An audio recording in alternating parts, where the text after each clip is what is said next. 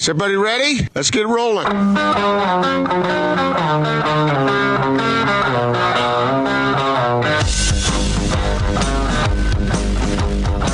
This is The Big Show on 97.5 1280 The Zone and The Zone Sports Network. Big Show, Gordon Monson, Jake Scott, 97.5 and 1280 The Zone. Hoping to talk to uh, David Locke coming up here momentarily. Uh, David Locke, uh, his interview brought to you by our friends at Murdoch Hyundai. During the month of May, get 0% for 84 months plus no payments until January of 2021 with the 2020 Elantra or Tucson Murdoch Hyundai in Lindon and Murray. We know the folks at Murdoch very, very well, Gordon. Uh, they'll take great care of you, and we're hoping to talk to David Locke coming up here soon. That's been my experience there. Yeah, good people, no doubt about it. Always uh, have taken great care of uh, of our listeners. It'll be fun to talk uh, some jazz basketball with David Locke. Uh, also, uh, I know David has been watching the uh, D- Michael Jordan docu series like the rest of us, Gordon, and has has many opinions on that as well. So lots of stuff yeah. to cover. Um, with David. And the Jazz are, are back working out. Uh, Gordon, we have not really seen names of who's been in the facility, and we know that there's uber precautions going on, you know, only one on one activity and those sorts of things. But uh, I, I wonder how much work they're able to get in under the circumstances. Why, why, why the secrecy around who's uh, who's in there practicing? Um, I don't know. Other than maybe they don't want to violate some privacy on who can get back and who can't. I'm I'm not sure actually, okay. uh, Gordon. Yeah, I didn't know. Yeah, uh, have you seen reports of specific players uh, across the league? Because I have not. No, I, I might have and just I, missed it. Yeah, I, I just wondered. It's not like I'm burning to find out who. Uh, I imagine at this point in time that most of the guys, every guy who has access to any kind of facility is probably working out as best he can. Now the Jazz have been doing the viral thing, right? They've been working the Zoom stuff, yeah, yeah, not, Zoom, not yeah. the viral stuff. Let's well, let's whatever. be very let's be yeah. very careful with our words there. Thank you, appreciate the correction. but anyway, uh, yeah. So the guys are trying to. I guess I was trying to say virtual. But, I think so.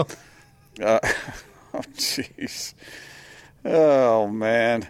Let's, okay, let's get out of the sprint special guest that's, line. That's that's probably worse than your Pro Bowler. Yeah, stumble. that wasn't good. Uh, they make it safe and easy to get what you need online. Visit Sprint.com for online services and local store availability. Of course, he's the radio voice of the Utah Jazz. He's the one and only David Locke. Hello, David. How are you? Happy Wednesday. I'm good. What just happened? I don't know. Gordon Gordon was going for virtual, and it came out viral, which just has a total different meaning in today's. Uh, those, uh, those, that is that is accurate. Yes, that is very that's accurate. That's one thing you can count on around here. That if you make a mistake, it's not going to get smoothed over, right, Jake? no, no, it's going to get played over and over again. Oh, speaking of that, David, uh, not to start this, this, interview off too randomly, but uh, a couple of months ago we played the audio of you getting hit with the T-shirt cannon for Gordon, and of course oh. it's, it's, a classic bit of audio. It's unbelievable. It makes me smile every time. But will you tell that story from your perspective? Oh, I mean, my stand when I'm broadcasting. Um, so therefore, um, I had a chair behind me, which acted as the key component. I had my head down looking at my computer out of my proprioception, I noticed that something was coming at me, and as I looked up, it hit me square in the forehead, and it was a T-shirt out of a cannon gun, and I got knocked back and over the back of my chair and down. it's just, you know, when you broadcast, and if you added up uh, how many minutes of jazz basketball you've broadcast over the years, David, you know, it, it it's infinite, right? And and the things that you've seen during those broadcasts, experienced or whatever, I'm sure you could write a book. But that one is hilarious. One in a million shot with the T-shirt cannon. Yeah, until I realized how many other times it's been really like close to me. So now I'm just scared of it. Now, now I have, you know, I truly actually have like a, uh, um, a little bit of a complex. playing playing defense, I like it.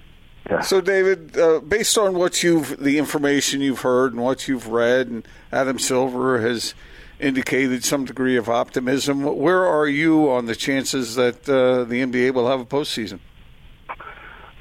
Um, I've been very optimistic the whole time. Um, I actually kind of think I'm exactly where I've always been, uh, which, for those who did not hear it, is that the first thing is that the NBA has a tremendous amount of runway. Um, it's getting a little smaller, but the runway is based on the fact that the 2021 2020-21 season will not start until mid to late December.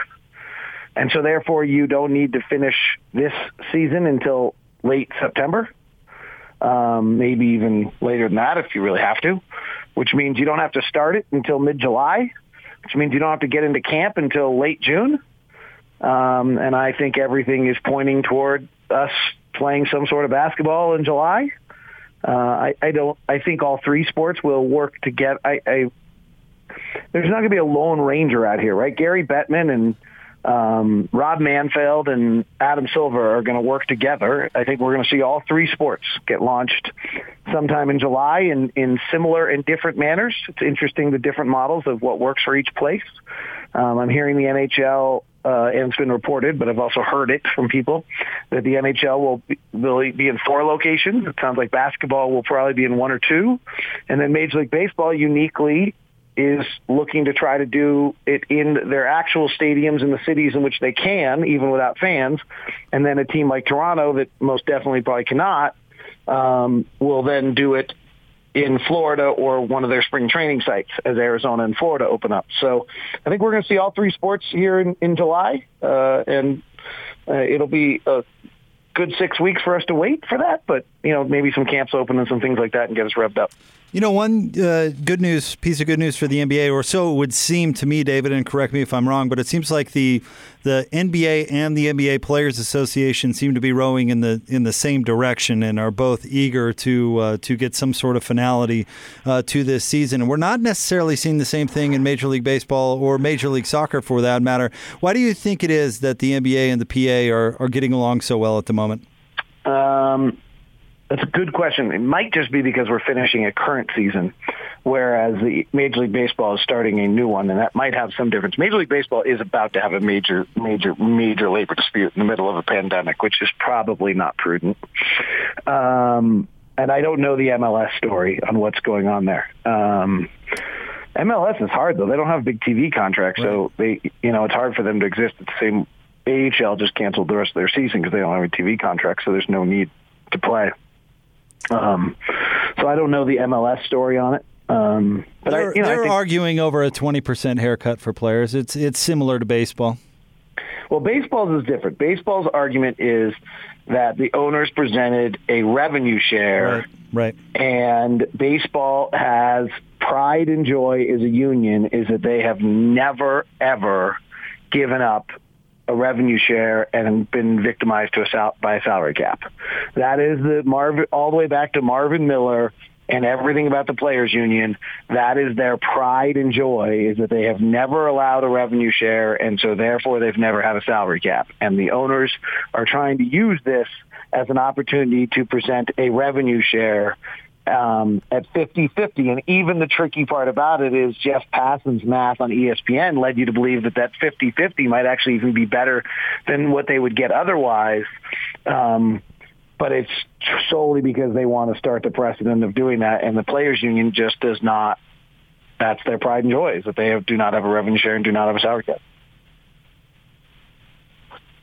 Uh, I saw that uh, the uh, that MLB and the Players Association have agreed upon uh, for this season only uh, universal designated hitter uh, adaptation, and wondering what your thoughts are on the DH.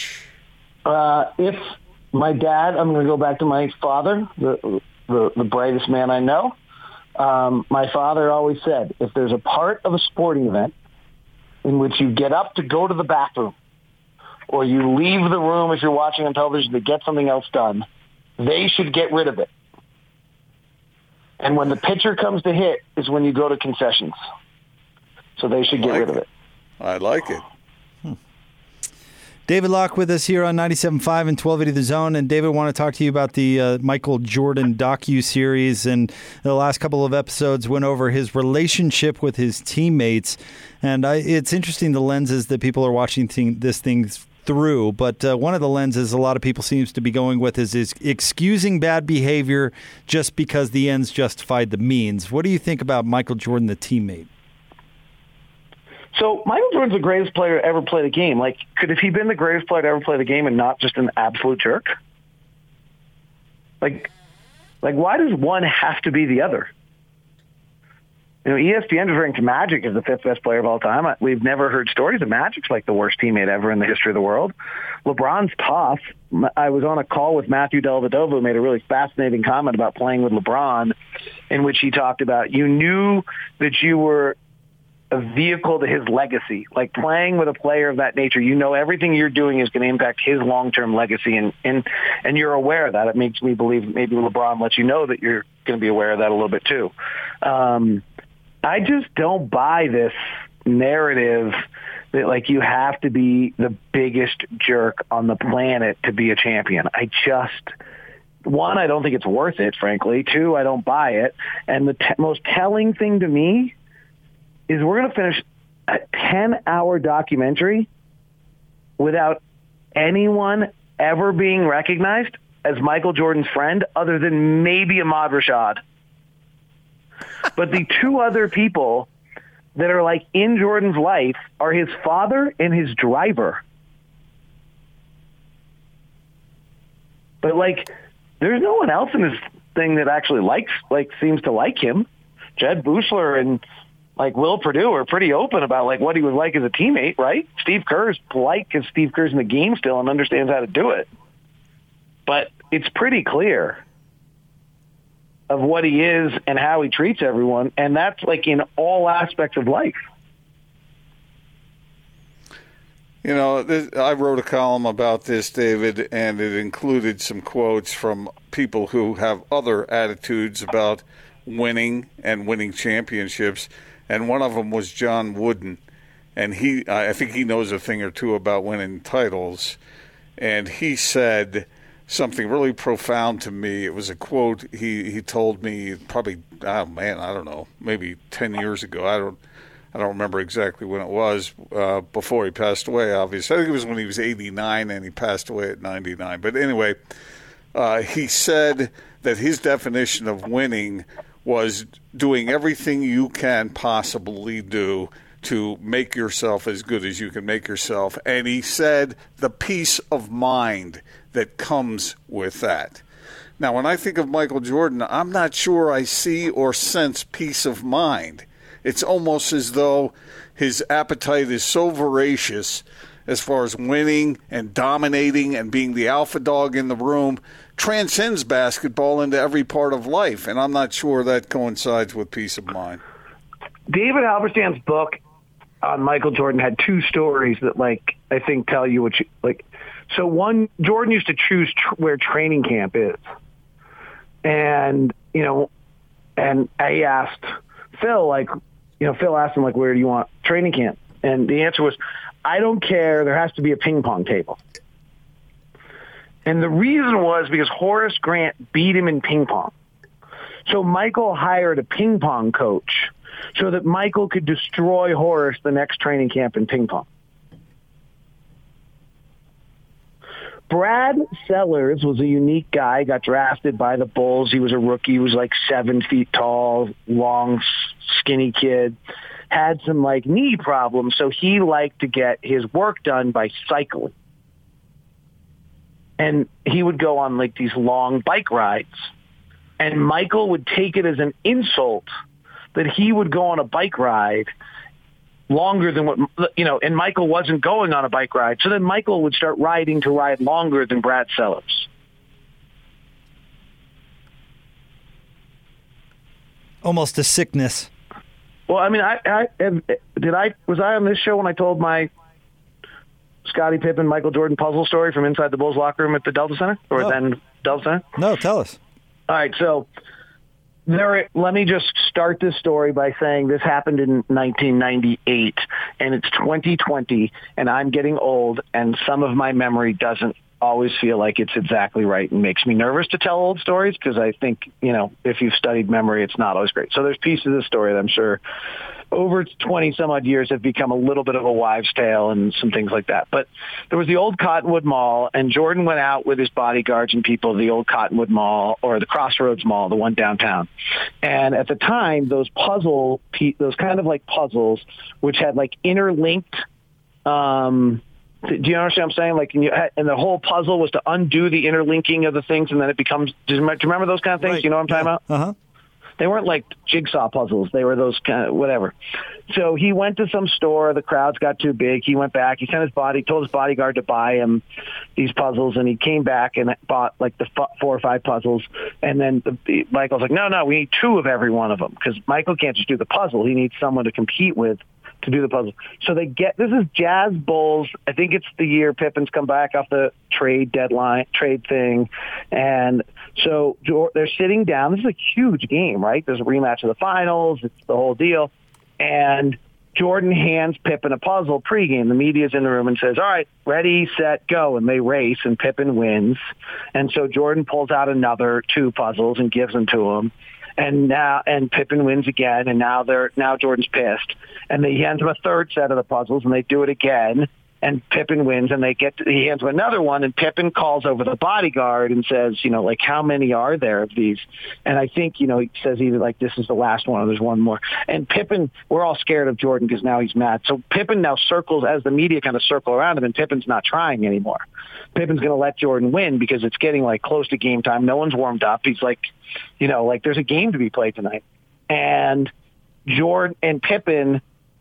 so Pippen loses and Jordan pops up. I win. Pippen's like, all right, let's go get ready. And Jordan gets in his face. You always beep and crack. You beep and beep. You're a loser. I always destroy you and I always beat you. You know, something of that sort. Like, I remember just being like, oh my gosh. And like, that's who he was. Like, and so maybe in his mind, like, he did. He broke him. He knows Scottie didn't try, or maybe he didn't try in the first three. I don't know. But that was like the end result to his teammate, just getting in his face and beep this and beep that. And it was incredible. I'll never forget it. Now, I might have forgotten pieces of it, but I wouldn't forget it actually. Yeah, that's I can't imagine that I've made up that entire story in my brain. I'm pretty certain I experienced that. So, David, what are you anticipating in, in episodes nine and ten, and uh, the Jazz's role in this? Do you think we'll see respect out of the uh, the team that Jordan conquered uh, in '98, or do you expect uh, a glorification of Michael with little credit given? What do you what do you anticipate? Um, I mean, I'm sure that he'll be outraged that Karl Malone won two MVPs, right? Like that's been yeah. every single slight that there possibly could be, and I'm pretty certain we're going to hear about it. And I, I'd be curious. I was talking with Dave Fox for Channel Two last night. Do you? I work. My memory on that first NBA Finals is that Karl is uncomfortable with the fact that he's won the MVP. That the pressure on Karl to try to outplay Michael because he's the MVP was a part of that series. Do you agree? Do you agree with me on that? I agree with you 100%. Um, and so uh, I don't know if that'll be portrayed or not, or I'd be curious to see, um, you know, I'll be curious to see what they, um, how they portray that. But I think, you know, that was, to me, that was part of that final was, was Michael and, um, and that pressure. And that's also when Scottie Pippen walks by Karl and tells him that mailman doesn't deliver on a Sunday and he misses a bunch of free throws, right? Right.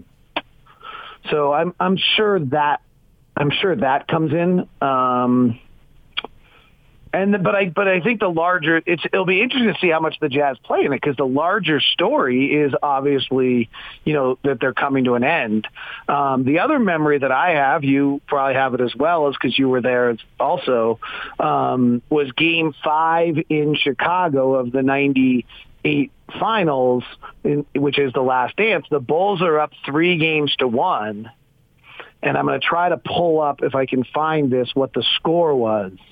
But the Bulls are up three games to one, and we go to the fourth quarter of game five in Chicago, and they play the Green Day time of our lives story. The Jazz have just outscored the Bulls 29-19 in the third, and were uh, I think the Jazz are up four heading to the fourth, but they've pre you know they're so convinced they're going to win the title that they're actually start doing like the coronation of this has been the time of our lives, like graduation song with this big highlight video going into the fourth quarter because it's kind of their last long extended break chance to pay tribute to this team. And that's what they do in to open up the fourth quarter in the arena.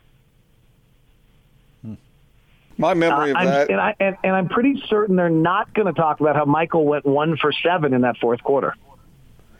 that that my memory of that game, David, is that was the most unexpected win in the history of Jazz basketball. That was a game the Jazz could not win, and they won it.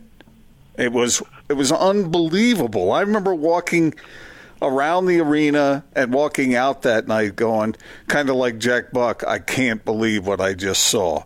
Because you're right. The entire arena was ready to celebrate. And the entire town was ready to celebrate. And I'll be daggone if the spirit of Jerry Sloan didn't take over his team that night. And I saw Well, that team fight in a way that I had never seen before. Well, game if we recall, game three is a catastrophic disaster, right? It's Yes. maybe the worst performance by any team in the history of the NBA Finals. The with their they with five minutes left in game four, they take the lead. 70 to 69. And if I remember correctly, they have like two field goals the rest of the way while it matters. Yeah. And one's by Hornacek and one's by maybe both are by Hornacek or maybe Chris Morris. I mean, I hate to go back to this, but the mailman does not score in the final five minutes of that game until there's like nine seconds left. It's over. Like they're down by eight and he scores with like six seconds left. I'm doing this off the top of my head, so I could be slightly wrong. But they like they they had like we don't talk about that game four at all. I mean, the Jazz were really a better team than the Bulls in that final series, that final year, and they take the lead with five minutes left by one, and you know, Pippen's on his last legs, and you know they they have it. Like I think Jordan scores like eight points, ten points, eleven points in that final five minutes or something like that, while Stockton and Malone don't score. I mean, that's my memory is both Stockton and Malone don't score in the final five minutes of game four. Like it's it's just awful, right? Like they win game four, they're tied two two, and they've got two more coming at home. Like they're gonna win it. And you're right. They go to game five, and there's they've put out the worst performance in the history of the NBA Finals. Their two stars have a signature moment on the road that it's going to take to win it, and neither of them score in the final five minutes. There's no chance they're showing up for game five. And they prove what they proved time and time and time again in their careers, which is they will always fight. And Mailman was unbelievable in game five. I think he had what, 39 and 20 or something like that. I think 40, it wasn't 40, but it might not have been 20 rebounds. I think I might be exaggerating, but I think he had 39 and 14 or something insane. Um, in that game, I think Stockton was pretty darn good as well. But and and and they win that. They don't win that one. That one's close. Like I mean, to your point. Sorry, I'm just babbling because I'm kind of running through the memory bank. That one is. Um, that one's pretty close down the stretch, if I remember correctly. Like I, I think if I were uh, we're ahead most of the way, and I think lead it by you know five six, five or six late. Like it's not a buzzer beat or anything like that, but it got it gets a trying to remember. I can't quite remember, but I mean, I think we're up five or six down late. But there's some big plays in that one, and and then sorry to keep out, but what I also remember is all the fans were around the United Center to celebrate the Bulls championship. And they didn't get a Bulls championship, so they went after our bus. I was on the I was with the team, and as we were driving out, I think we had two or three buses. The fans were fans went after the bus and were like rocking our bus as it was driving, and like I remember people yelling at the driver, "Just drive, just drive." So um, kind of crazy stuff. Another thing I remember real quick about that series in game two, after the Jazz had won game one, they had an opportunity to go up two zip in that Oh, series. Yeah, yeah. And they, they lost that game, if I remember right, by about four points. But down the stretch, Karl Malone ended up five of 16 or something like that from the floor, and he didn't score down the stretch. And I remember thinking, man, okay, that's the difference. Uh, what we're dealing with here. You got Jordan over there who, who, who cannot uh, allow this thing to go the other way, and and Karl Malone did allow it to go against his team, and that's what set up Game Five. Another thing that set up that Game Five performance that was so remarkable. It was like, wait a minute, if you can play like that in Game Five, why couldn't you play like that in Game Two or Game Three? I and I and I'm actually going to go. I'm going to take a step back. My memory even and I'm gonna have to go back and look at these numbers. And, and I to all Jazz fans, I sincerely apologize if I'm wrong on this, but I remember hosting talk shows about it, and some people might remember a Salt Lake Tribune article after the finals that involved me. Um, it wasn't that Karl wasn't scoring, and it wasn't. It was he wasn't shooting. I think if you go back and it, and I'd be I'd be curious to go back and rewatch those games because Karl had been such a dominant force in the NBA as a two-time MVP and so unstoppable that it was such an unthinkable thought that he couldn't even get shots off. John was having the same problem, but John was six one, being guarded by six six five Ron Harper and by Scottie Pippen and by Jordan. And and I, my I'll have to. I again, I, I'm going to apologize to all Jazz fans if I'm wrong on my memory on this. But if we go back through it, I think if you look at the final five minutes of Game Two and of Game Four of that series, which are the two key ones they lost. I mean, we'll all talk about Game Six shot, but those. Um, those are the those are the ones. I think if you go back and look at the final five minutes of those two close games, I don't think John got a shot off, and I don't know if Karl did. Well, David, we always appreciate it. Thanks for jumping on with us, man. We'll catch you next week. All right. Thank you, guys. Thank you, David. David Locke, radio voice of the Utah Jazz. We'll have a quick drop of the day coming up next, not Sports Report at 5.50, and today should be a really fun one. So stay tuned, 97.5 and 1280 The Zone.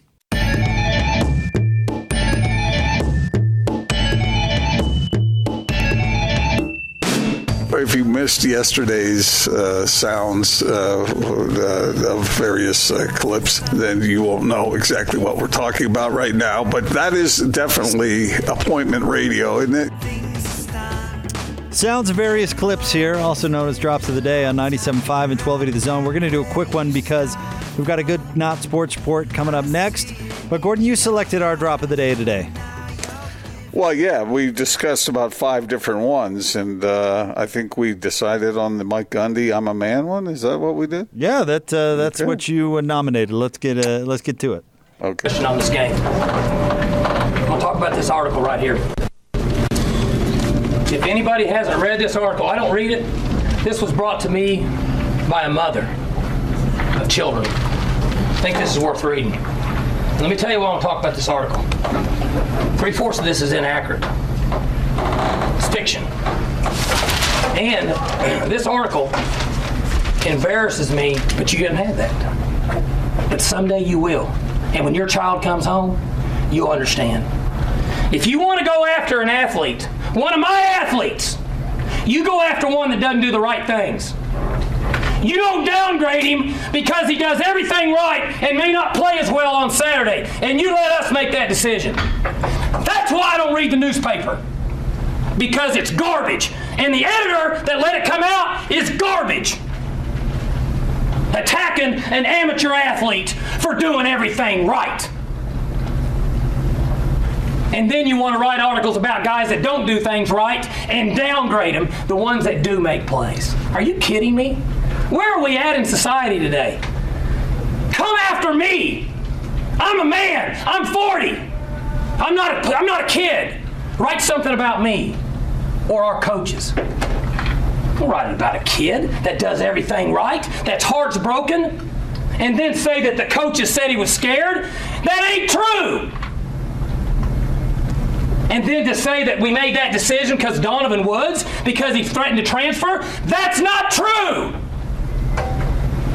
So get your facts straight. And I hope someday you have a child and somebody be downgrades them and belittles them, and you have to look them in the eye and say, you know what? It's okay. They're supposed to be mature adults, but they're really not. Who's the kid here? Who's the kid here? Are you kidding me? That's all I got to say. Makes me want to puke. Makes me want to puke. Hmm. That guy's still employed. Yeah, I uh, I understand the coach sometimes being uh, somewhat uh, disappointed that things don't uh, come out exactly the way he may have scripted them.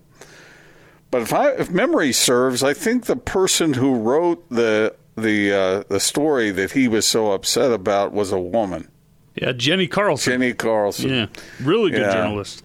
and it, remarkable that he would go after her about the having a kid thing and all that. But uh, anyway, he was upset about it and he disagreed with it, so that was the way he handled it.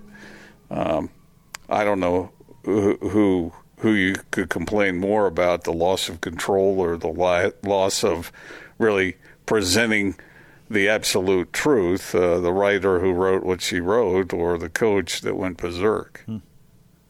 You know, another one we may have to get to coming up is the Dan Hawkins, uh, the St. Intramurals brother. That was a pretty good one. Yeah. Huh. There's some good ones, and we're we're, we're burning through them, but uh, we plenty more where that came from. no doubt. All right, not sports sport coming up next. Stay tuned. 97.5 and 1280 of The Zone.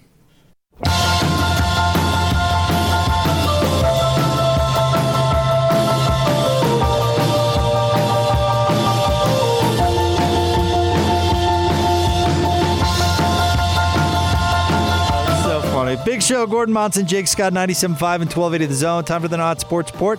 Brought to you by the LHM Used Car Supermarket. Over 1,000 used vehicles in inventory. Shop online, LHMUsedCars.com. Gordon, where are we going today? I'm not exactly sure where where this story originated, but uh, the, uh, the the the the major part of it has taken place at a Waffle House. Okay. There's some weird things that happen at Waffle House, huh? We don't have them here. But anyway, this was posted on Reddit, I believe, originally.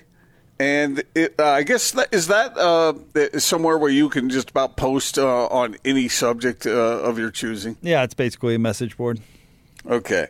Well, this woman wrote in and said that uh, she has a good relationship with her boyfriend and that they are planning on getting married and all systems are go except for one little detail. His favorite place to go eat is at Waffle House. And there was a lo- there was one nearby where they, they were. And every time she'd say, Where do you want to go get something to eat? He would say Waffle House. So they would go to this Waffle House over and over again. But, and, and, and both of these people are educated, college educated, uh, uh, successful. And, uh, and yet, whenever they went to the Waffle House, uh, the boyfriend, as she described it, would order eggs. And the cook at the Waffle House would always prepare his eggs the wrong way. The way he, he wanted them to be runny, because that's the way he liked his eggs. And he complained about his eggs being too firm with the first time he got it. And so from that point on, that cook picked a fight with this boyfriend. Every time he came in and ordered eggs, he would prepare it the wrong way. And it got to the point where the boyfriend was really getting agitated. And the girlfriend describes him as a level headed, kind, loving soul who is good to the people he works with. He's good to animals. He's kind, but he he was had it about up to here with the incorrectly prepared eggs. So one day they went in, and he always wanted to go back to that Waffle House. She said, "Let's go to a different Waffle House." And he said, "No, it's a, it's a matter of principle. He's got to get these eggs right." So they go in, and he ordered the eggs, and the eggs came back wrong again. And by now, the cook is doing it on purpose, and uh, so they got into a into a fist fight Right there in the restaurant.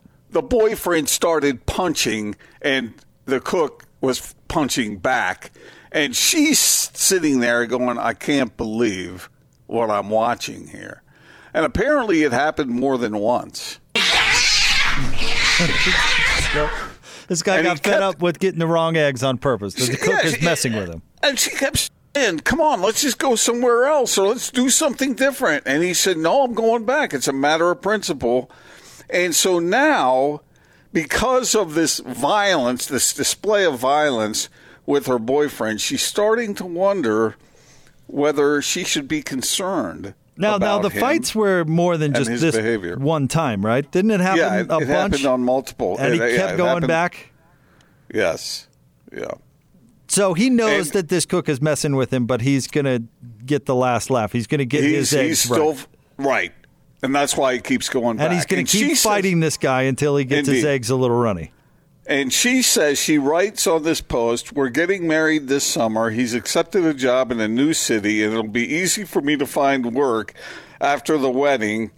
So we'll be moving away from this uh, sworn enemy Waffle House guy.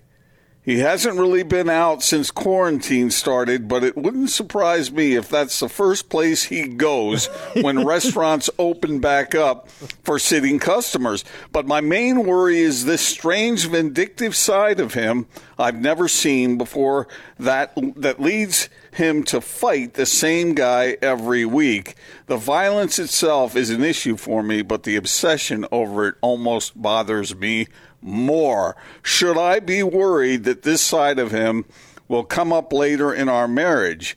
How do I get him to open up about this? Is this type of obsession a choice or is it indicative of something deeper? See, I think this One of is. them- well, sorry. One ahead. of the one of the messages on this was from somebody who said, "This woman is really sleeping on getting to watch her boyfriend beat up a Waffle House cook every week." which would be pretty awesome. See, I think Go- this is a, I think this is a good, this is a good trait in this guy, Is- showing is that he he has- losing the fight? Yeah, he's got. Well, he's got principle. You know, he's not going to be messed with, not going to be trifled with by some uh, dude slinging bacon and eggs. You know, he's going to keep Well, going back until he get his eggs. Dang it! He's got the stu- stick to itiveness. I'll give him that. That's what I'm saying. Now, let me let me get this right. See, I like my eggs prepared a certain way, uh, so I can relate to that side of it. But I don't know if them there's fighting words. You know? Well, if the the, the cook's obviously intentionally messing with this guy. Have you ever That can, noticed? that can be fighting words right there. It's not about the eggs anymore. That's the point. If he doesn't go back to that Waffle House, that cook knows he wins. that cook wins. and you don't He's you don't want to marry let- a loser. No, they're not going to let that cook win. Nope. I'm doing the show guy. with a couple of Michael Jordans here. Not this you're guy. Not, you're not going to let this guy beat you. No way. See, the problem is that, for instance, take your scrambled egg.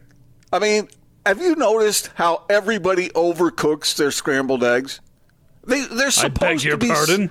They're supposed to be soft and kind of easy to eat, not hard and all clumped together. People don't get it right, and they should. I understand that part of it. I get that part of it. I understand it, but I don't understand the fisticuffs. So I wish you would stand for something. well, I wouldn't fight over scrambled eggs either. Oh wow! All right. But she's asking for advice on this, I would. fellas. So I've got I've got my thoughts. Uh, yours? Would you uh, recommend caution moving forward? Go ahead and, and get married, or are you? Do you think this is these are grounds uh, upon which to end the betrothment? Heck no, hitch that wagon. Guy's got passion. He's not fighting her. He's Yeah. protecting their uh, livelihood. right. Well, he kept saying that. She kept saying, "Honey, let's just go somewhere else. Let's avoid this." And he said, "Hell no, I'm going to go." How do you think this I- country was founded, Gordon? By going to another place or by fighting for the one we wanted? Right. this is my waffle This is house. America. Yeah. So you think this is a this is a whole is a positive in the whole scenario? You think that she should be proud of her man and stand by her man? She should know that if she were ever wronged by somebody, he can handle things. If if she gets uh, you know medium rare when she ordered uh, medium, And she seems to be the non-confrontational uh, kind of person, but he ain't. So she So could bu- let him do it. So by, by cracky, if, if if he's not going to settle for those eggs being overcooked, then then he's going to be there for her when she needs him. E- eggs today, uh, house price tomorrow, uh, used car salesman, they'll all get it over you if you let the cook at the Waffle House get the He's better He's not gonna win. That's right. I take it, Gordon. You tell this gal to break up with him. Uh, not necessarily that, but I, I the violence does worry me. But he sounds like a completely wonderful fellow. Otherwise, I, I might uh, do everything I could to keep him out of a Waffle House. But the problem there is fundamental problem is that breakfast food is his favorite, and it stems back to his childhood because uh, his uh, somewhere along the line his one of his parents refused to serve him breakfast at any time other than like from 7 to 9 a.m. So he does have some deep, deep-seated uh, issues of some sort. See, he's That's passionate about it. Yeah. I like that. Guy's got some fire in his belly. I tell you, she breaks up with him. The next guy she goes with is not going to be anywhere near as good. Agreed. Couldn't agree. Uh, She's going to settle might- for a milk toast, is what she's going to Yeah. get. No, she's going to settle for a man who can eat his eggs any which way. And, and just take it from the man. yeah, right. Let some cook at a Waffle House mess with him. Gets into a fender bender that isn't his fault and pays for the other guy's fix. Yeah, but see, discretion here is important. You know, you stand up for what should be stood up for. You don't stand up for something as minor as the way your eggs are boiled, fried, scrambled, cooked. No, that's not how I was raised. Some of us have uh, morals and values, and That's exactly how I was raised. some of us don't. So, so I'll look forward to hearing about you guys fight, getting into a fight with someone at a restaurant because your food wasn't served to you properly. By the weekend's finish. I'll It's not. It's, hey, you're the missing the point. It's not the food don't- was served to him improperly. Is that that cook intentionally messed with him? Yeah, but you know, here's the problem with that: you don't pick a fight with a cook, especially at a place you keep going back to, because you're going to go back. How? Who's to say the guy's not, you know, loogieing in your eggs? Well, what, uh, Gordon? Think about this Because you now you've now you've ticked off the cook, and you don't do that. That's rule number one of going to a restaurant: do not tick off the cook. Gordon, what if you took the, the Ferrari into a mechanic and the mechanic just kept creating more problems than he was solving? You'd be you'd be from zero to fist fight in about thirty seconds. No, I wouldn't. I just go to a different garage. the other Ferrari repairman. Yeah, right. and that just shows that you're weak. A real man would just stay there and demand that they fix it. No, you keep demanding to fix it, he's probably going to break it even more. See, you guys got to know. You got to know who to pick your fights with. You don't pick a fight with a cook. You don't pick a fight with a Ferrari mechanic. I thought Jake was the don't win, can't try, or can't try, whatever. Can't what is it? don't can't try. win, don't try. Yeah. Hmm, Here's You pick your spots, fellas. That's. I mean, you you got to admit. so BYU should just never play Utah again because it doesn't look good, right? no, well, well, yeah, but the, here's the thing. You know, Utah can't spit in BYU's eggs. They could if they wanted. They certainly could. They, And you're telling BYU to just Ju- go somewhere else. Who knows where that spatula's been that he's stirring those eggs with? All right, stay tuned. I don't want to take a. I don't want to take a chance on that. More Big Show Look, next. You're not. You're not going to win a fight with a cook. 97.5 and 1280 The Zone.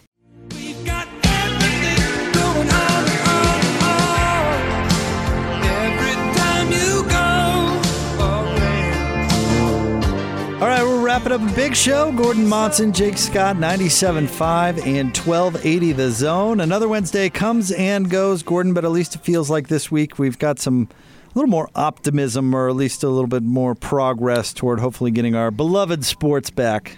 Yeah, I think Jake, you said earlier in the week, uh, baby steps. Uh, those steps are being taken right now. It feels that way, And so- doesn't it? It does feel that way, and uh, I think we're getting closer to seeing some new hope for for some live games again. And I just hope everything is is done deliberately in a way where caution does play a big role in the safety of the the safety of everyone who's involved with the production of these games. I hope they can make that happen, even if the arenas, the stadiums are absolutely vacant. Well, Gordon, we'll uh, be talking about more developments tomorrow, I'm sure, because it seems like something develops new each and every day. So, uh, looking forward to finding out what that is. But in the meantime, enjoy your evening. You too, Jake, and you as well, Austin, and all our listeners. Stay safe, stay sane. Talk to you on the big show tomorrow, 97.5 and 1280 The Zone.